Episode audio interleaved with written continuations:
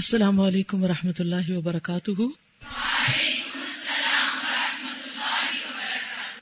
نحمده ونصلي على رسوله الكريم اما بعد، فاعوذ بالله من الشيطان الرجيم بسم الله الرحمن الرحيم رب اشرح لي صدري ويسر لي امري واحلل عقدة من لساني يفقهوا قولي فصل 71 قسم کھانے کا معاملہ۔ اللہ تعالی کے ساتھ الفاظ میں کسی کو شریک کیا جائے، یہ بھی شرک ہے۔ مثلا غیر اللہ کی قسم کھانا۔ مسرد احمد اور ابو داود میں مربی ہے، من حلف بشیء دون اللہ فقد اشرک جس نے غیر اللہ کی قسم کھائی، اس نے شرک کیا۔ حاکم اور ابن حبان نے اس روایت کو صحیح کہا ہے۔ کسی کو یہ کہنا کہ اللہ تعالیٰ چاہے اور تم چاہو۔ جو اللہ چاہے اور جو آپ چاہیں، یہ بھی شرک ہے۔ اسی قبیل کا شرک ہے۔ خود رسول اللہ صلی اللہ علیہ وسلم سے مروی ہے کہ ایک شخص نے آپ کو خطاب کرتے ہوئے کہا تھا، ما شاء اللہ و ما شئتا اللہ چاہے اور آپ چاہیں۔ اس پر آپ نے فرمایا، اجعلتنی للہ ندن قل، ما شاء اللہ وحدہ. کیا تو نے مجھے اللہ کا ہمسر بنا دیا؟ صرف یہ کہو، اللہ تعالی جو چاہے۔ ٹھیک ہے؟ یہ مت کہے کبھی کہ جو اللہ کی چاہت اور جو آپ کی چاہت۔ کیونکہ آپ اللہ اور بندے کی چاہت کو برابر کر رہے ہیں۔ غور کیجیے کہ یہ حکم تو مشیت اور چاہنے کے متعلق وارد ہے۔ حالانکہ بندے کے حق میں خود اللہ تعالیٰ نے مشیت اور چاہنے کا اس بات کیا ہے یعنی بندے کی چاہت بھی ہے۔ لیکن اللہ کی چاہت کے ساتھ نہیں، برابر نہیں۔ بندے کی چاہت کے بارے میں کیا فرمایا؟ لمن شاہ امن کم استقیم خاص کر تم میں سے جو لوگ راست روی چاہتے ہیں۔ اب بتائیے کہ ان لوگوں کا کیا حال ہونا چاہیے؟ جو یہ کہے کہ میرا اعتماد اور بھروسہ اللہ پر ہے۔ اور تم پر۔ میرا بھروسہ اللہ پر اور تم پر۔ یا اپنے آپ پر سیلف کانفیڈنٹ یا مجھے اللہ اور تم بس ہو۔ میرے لیے اللہ کافی اور تم کافی ہو۔ یہ بھی شرک ہے۔ میرا اللہ اور تمہارے سوا کوئی نہیں۔ لا حول ولا قوت یہ بھی شرک ہے۔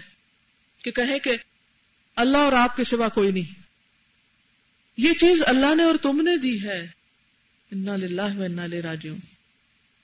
یہ اللہ کی اور تمہاری برکت ہے۔ یہ بھی شرک۔ میرے لیے آسمان پر اللہ اور زمین پر تم ہو۔ جی خفیہ، دبیب نمل چیوٹی کی چال۔ ہم کتنا زیادہ ہے یہ۔ اچھے بولے دین پڑے سمجھدار لوگ کہہ رہے ہوتے ہیں۔ فالم لا الہ الا ہو۔ اس کا علم حاصل کرنا ضروری ہے۔ کہیں دھوکے میں نہ مارے جائیں۔ آسمان پر بھی اللہ اور زمین پر بھی اللہ ہی کافی ہے۔ حسبی اللہ و نعم الوکیل۔ ان لوگوں کا کیا حال ہونا چاہیے جو یہ کہیں کہ قسم اللہ کی اور فلاں کی، جیسے تیرے سر کی قسم اور اس طرح کی باتیں۔ یہ چیز اللہ کی نظر ہے اور فلاں کی۔ نظر اللہ نیاز حسین کہتے رہتے ہیں۔ میں اللہ اور فلاں کے لیے توبہ کرتا ہوں۔ میں اللہ سے امید رکھتا ہوں اور فلاں سے، وغیرہ ذالک۔ ان الفاظ کا اس شخص کے قول سے موازنہ کیجیے۔ جس نے حضرت صلی اللہ علیہ وسلم سے یہ کہا تھا کہ اللہ چاہے اور آپ چاہیں۔ غور کیجیے کہ وہ لفظ بھاری ہے یا یہ لفظ۔ یقیناً جس کے کلمے کے متعلق آپ نے یہ فرمایا، اس کے مقابلے میں کلمات اس جواب کے زیادہ مستحق ہیں۔ اس شخص نے تو حضرت صلی اللہ علیہ وسلم کو ایسا کہا تھا۔ اور یہ لوگ تو ان لوگوں کو اللہ تعالیٰ کا ہمسر بناتے ہیں، جو حضرت صلی اللہ علیہ وسلم کی خاک پا کے برابر بنی، پاؤں کی خاک کے برابر بھی نہیں، ان کو خدا کا شریک بنا لیتے ہیں۔ بلکہ جن کی شان میں ایسا کہتے ہیں، ہو سکتا ہے کہ وہ اللہ رب العالمین کے دشمن ہو پس سجدہ، یہ اہم چیزیں ہیں، یہ یاد رکھنے کی بات ہے۔ سجدہ، عبادت، توکل انابت تقوا خضو اور خشیت آجزی اور ڈرنا، اعتماد، توبہ، استغفار۔ نظر و نیاز، قسم، تسبیح و تکبیر، تحلیل و تحمید، حمد و ثنا، خاکساری، انکسار، بغرض عبادت سر منڈانا، گھر کا طواف، دعا، یہ تمام امور محض اللہ تعالی ہی کے حقوق ہیں۔ ذات الہی کے سوا کوئی بھی ان کا مستحق نہیں۔ ذات خداوندی کے سوا کسی کو بھی یہ حق دینا جائز نہیں۔ نہ کسی مقرب الہی کو اس کا حق پہنچتا ہے، نہ کسی نبی مرسل کو۔ چنانچہ مسند احمد میں روایت ہے کہ حضرت صلی اللہ علیہ وسلم کے حضور ایک شخص آیا، جس سے کوئی گناہ سرزد ہو گیا تھا۔ آپ کے سامنے کھڑا ہو گیا اور کہنے لگا اللہ انی اتوب الی کا بلا اتوب الا محمد۔ اے اللہ، میں تیری بارگاہ میں توبہ کرتا ہوں۔ محمد کی بارگاہ میں توبہ نہیں کرتا صلی اللہ علیہ وسلم۔ یہ سن کر حضرت صلی اللہ علیہ وسلم نے فرمایا قد عارف الحق لأہلہ اس نے حق کے حقدار کو اچھی طرح پہچان لیا کہ کس کی طرف رجوع کرنا چاہیے۔ جی۔ اس سب کو پڑھ کر میرے دل میں یہی آتا ہے کہ جو مومن یا مسلم ہے وہ کبھی ایک لمحے کے لیے بھی آپ غافل نہیں ہو سکتے اپنے عمل سے اپنی سوچ سے تقوی یہی تو ہے کہ وہ اندر جی۔ چراغ جل رہا ہو۔ کہ جو ہر وقت دکھاتا رہے کہ وہ چونٹی آ گئی۔ اور اتنا کانشیس ہونا چاہیے کہ چونٹی کی چال کو بھی سمجھے بالکل۔ اللہ نے ہم کو حساس بنایا ہے۔ لیکن آپ کو پتا ہے ہم کس معاملے میں حساس ہیں؟ اللہ کے بارے میں نہیں اپنے بارے میں۔ ہمیں تو کوئی چونٹی کی طرح بھی ہمارے اوپر آ جائے تو ہمیں فوراً احساس ہو جاتا ہے ہم برہم ہو جاتے ہیں۔ لیکن اللہ رب العزت کے بارے میں کوئی بڑی بڑی باتیں بھی کہہ دے تو ہماری غیرت کو کچھ بھی نہیں ہوتا۔ جو آخر میں آپ وسلم نے فرمایا نا کہ اس نے حق کے حقدار کو اچھی طرح پہچان لیا۔ ہمارے یہاں شرک بڑھنے کی ایک وجہ یہ بھی ہوتی ہے کہ جس کو شریک ٹھہرایا جاتا ہے وہ اس تعریف کو سن کر خوش ہو جاتا ہے۔ اور آپ صلی اللہ علیہ وسلم نے یہاں پہ اس چیز کی نفی کی۔ بالکل۔ اس کو اپریشیٹ کیا۔ فرمائیے۔ کی طرح ہے باریک اور ہم نہیں خود بچ سکتے۔ تو جو اللہ کے رسول صلی اللہ علیہ وسلم نے دعا اس میں سکھائی۔ ہے وہ ہم کثرت سے پڑھیں۔ بالکل۔ تو پھر اللہ تعالیٰ توفیق دے دے گا اور پہچان دے دے گا۔ بالکل۔ میں یہ اللہ ہے یہ اللہ فرقان اللہ کا تقوی جو ہے وہ فرقان پیدا کرتا ہے۔ اور پھر انسان کو باریک چیزیں بھی سمجھ آنے لگتی ہیں۔ اللہ ہی کی دیوی توفیق سے۔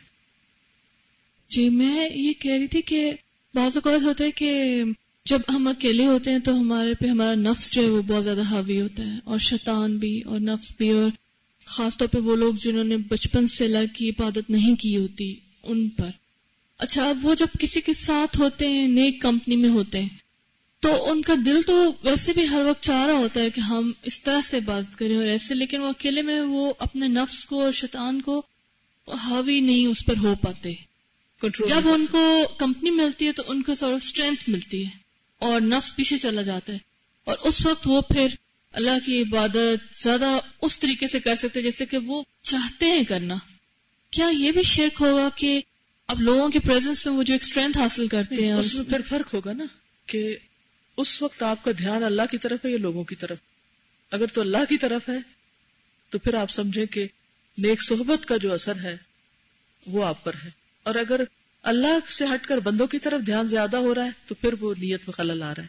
اور اسی سے مجھے یہ بھی خیال آ رہا تھا کہ جیسے ماں جب اپنے بچے کو جب پالتی ہے تو وہ جب شروع میں اس کو سکھاتی ہے تو بچہ جو ہے وہ ماں کی کمپنی میں تو ٹھیک رہتا ہے جو اس کو سکھا رہی ہوتی ہے۔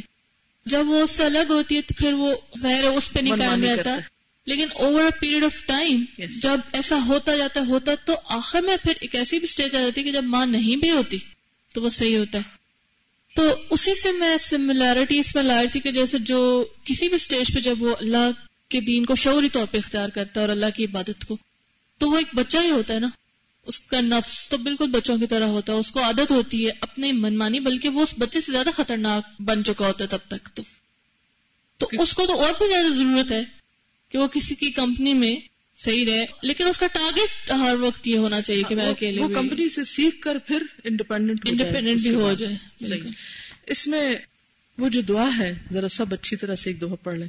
اللہ آتی نفسی تقواہا و ذکیہ انت خیر من زکاہا انت ولیہا و مولاہا۔ وہی حفاظت کر سکتا ہے اسی سے مانگیے۔ جی فرمائی السلام علیکم رحمۃ اللہ وبرکاتہ۔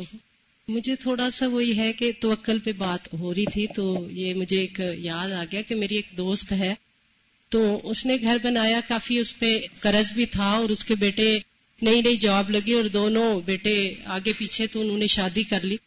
تو مطلب اس کو سب لوگ، بلکہ اس کی اپنی مائیں کہتی تھی کہ تو اپنے بیٹوں سے کیوں نہیں مانگتی؟ تو ان سے کیوں نہیں لیتی تاکہ تیرا قرض اتر جائے؟ تو وہ ماشاء اللہ اتنی توکل والی ہے اس نے کہا کہ کیوں میں ان سے مانگوں؟ میں اللہ سے کیوں نہ مانگوں؟ کہ وہ چاہے تو ان سے دلائے چاہے تو مجھے جس سے چاہے دلائے۔ میں تو ان سے کبھی بھی نہیں مانگوں گی۔ تو یہی بات کہ توکل ہمیں اللہ سے ہونی چاہیے ہمیں اللہ سے مانگنا چاہیے۔ وہ چاہے اولاد سے دلائے چاہے بھائیوں سے دلائے چاہے فرشتوں سے دلائے جہاں سے چاہے وہ ہمیں دلائے۔ تو ایک اور بات یہ قبروں کی ہمارے گاؤں کے قریب ایک قبر ہے تو اس کا لوگ طواف بھی کرتے ہیں۔ جوڑوں کے درد کے لیے سات چکر لگاتے ہیں۔ اور وہ بےچارے خود بے اولاد مرے ہوئے ہیں اور جا کے وہاں اولادوں کی منتیں مانتے ہیں اور وہ یہ ہے کہ وہ چڑھاوے چڑھاتے ہیں تو مجھے اس پہ بھی ہے کہ اگر وہ بےچارے اس قابل ہوتے تو وہ خود بے اولاد کیوں مرتے؟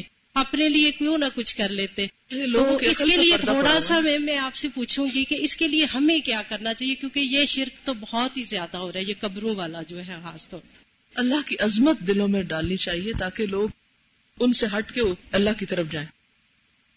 السلام علیکم۔ استاذہ آپ نے پچھلے لیکچر میں بتایا تھا کہ ایک صورت میں ہم یہ بھی شیئر کرتے ہیں کہ اگر یہ نہ ہوا تو ہمارا کیا بنے گا رزق کے بارے میں۔ السلام علیکم استاذہ آپ نے اس میں بتایا تھا حفظ نفس آپ نے آئی گیس یوز کیا تھا کہ اس کا ایک اور میننگ بھی بنتا ہے۔ لیکن اگر حفظ نفس یوز کیا جائے تو نارملی دیکھنے میں آیا کہ کچھ نفس کو عادت بھی ہوتی ہے کہ کچھ لوگ پڑھے ہوتے ہیں لا الہ الا انت سبحانہ گنی کن تم الظالمین لیکن کوئی بچہ آئے گا تو اسکولڈ کر دیں گے اس کو گالیاں دے کے بھگا دیں گے۔ لیکن ان کی روز کی تصویر انہوں نے وہ پڑھنی ہے لیکن اکنالج نہیں کریں گے۔ ایسے میں انہیں کیا سواب ملے گا؟ بہت دلچسپ بات انہوں نے کی ہے۔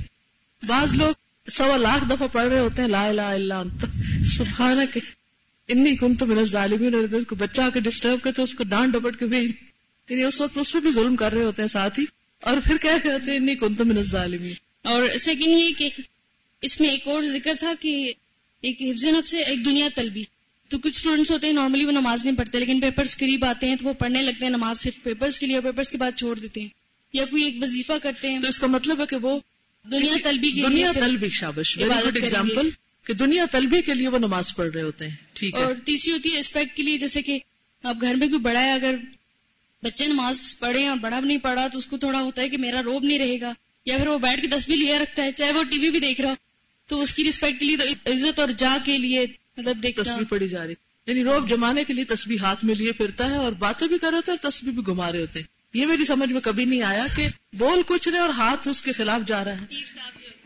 جی میم ایک اسکالر ہے تو ان کو مطلب میں ہمیشہ سمجھتی تھی کہ قبروں پہ نہیں مانگنا چاہیے۔ تو وہ لوگ کہتے تھے کہ ہم سجدہ نہیں کرتے جو ان کے پیر صاحب تھے۔ وہ کہتے تھے ہم ان سے دعا کے لیے کہہ رہے ہیں شہید ہے۔ آپ خود قرآن میں پڑھتے ہیں کہ شہید زندہ ہوتے ہیں۔